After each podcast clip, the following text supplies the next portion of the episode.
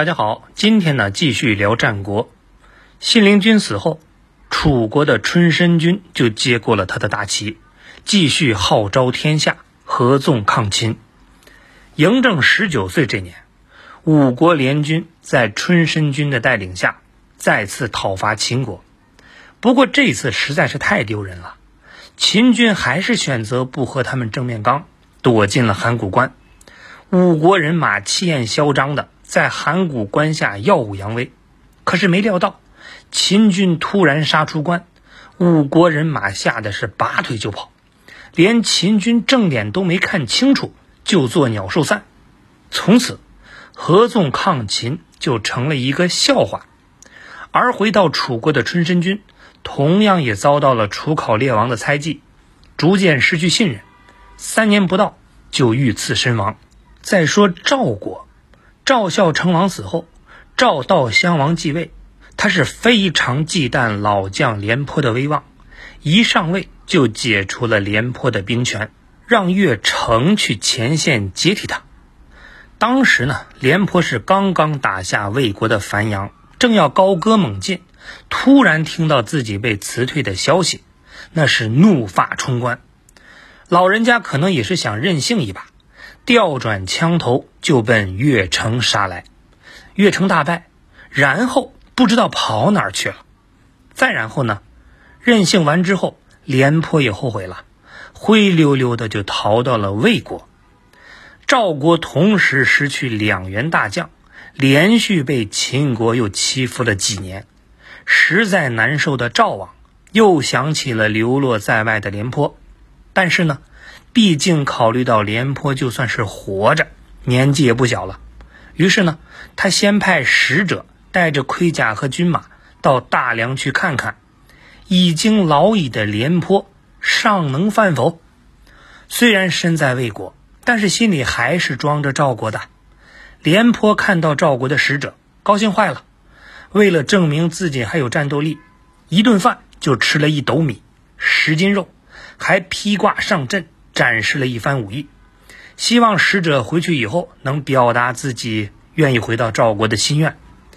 可是廉颇就没想到，使者早就被赵国的奸臣郭开给买通了。等回来见到赵王，直接报告：廉颇啊，老是老了点但是饭量还行。不过时间不长，就拉裤子了三次。赵悼襄王一听，哎呀，这个丧气啊！从此也就不再惦记廉颇了。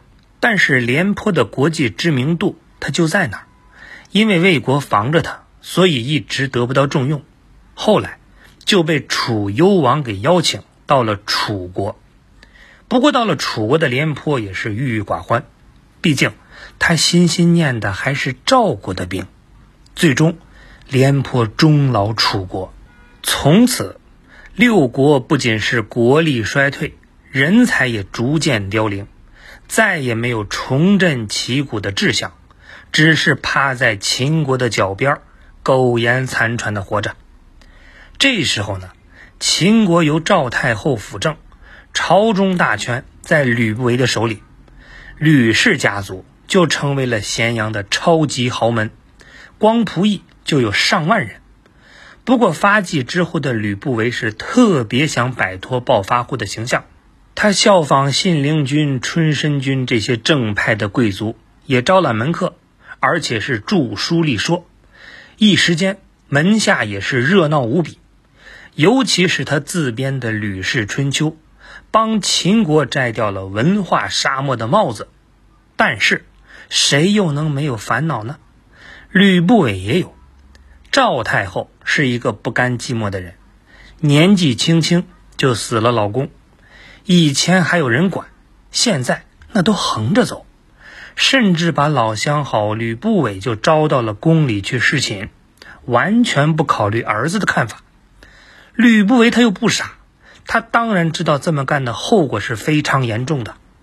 为了让自己脱身，专门找了一个叫嫪毐的男子，拔掉胡子，冒充太监去侍奉赵太后。那得到嫪毐的赵太后喜笑颜开，从此抛开吕不韦，天天跟嫪毐淫乐。吕不韦呢倒是松了口气，但是他没想到这么一来的后果有多严重，因为赵太后怀孕了，一个寡妇有了身孕，还是太后，关键是太后呢还决定把这个孩子给生下来，怎么办？太后和嫪毐一商量，咸阳啊是待不了了，去雍城，除了把孩子给生下来，俩人继续淫乐，那就更方便了。不到几年时间。愣是生下了两个儿子，一家四口开开心心，但是身边的人那是惊得目瞪口呆啊！天性放纵的赵太后根本就不在意这些，再加上这个嫪毐是狗仗人势，觉得自己不是一般人了，要求太后封赏自己。对标的就是吕不韦，你吕不韦因为才华了得，封了一个文信侯，那我也有优点呢，干脆。封我一个长信侯吧，赵太后当即就同意了，而且公然把山阳郡、太原郡封给了他。俨然，嫪毐就成了秦国的实权人物，周围的仆役、门客也有几千人。小人得志的极度猖狂，被嫪毐展现的是淋漓尽致，而且对自己的丑事那是一点也不掩饰。有一次呢，就喝醉了，他就放肆的说：“我是秦王的爹，你们算什么？”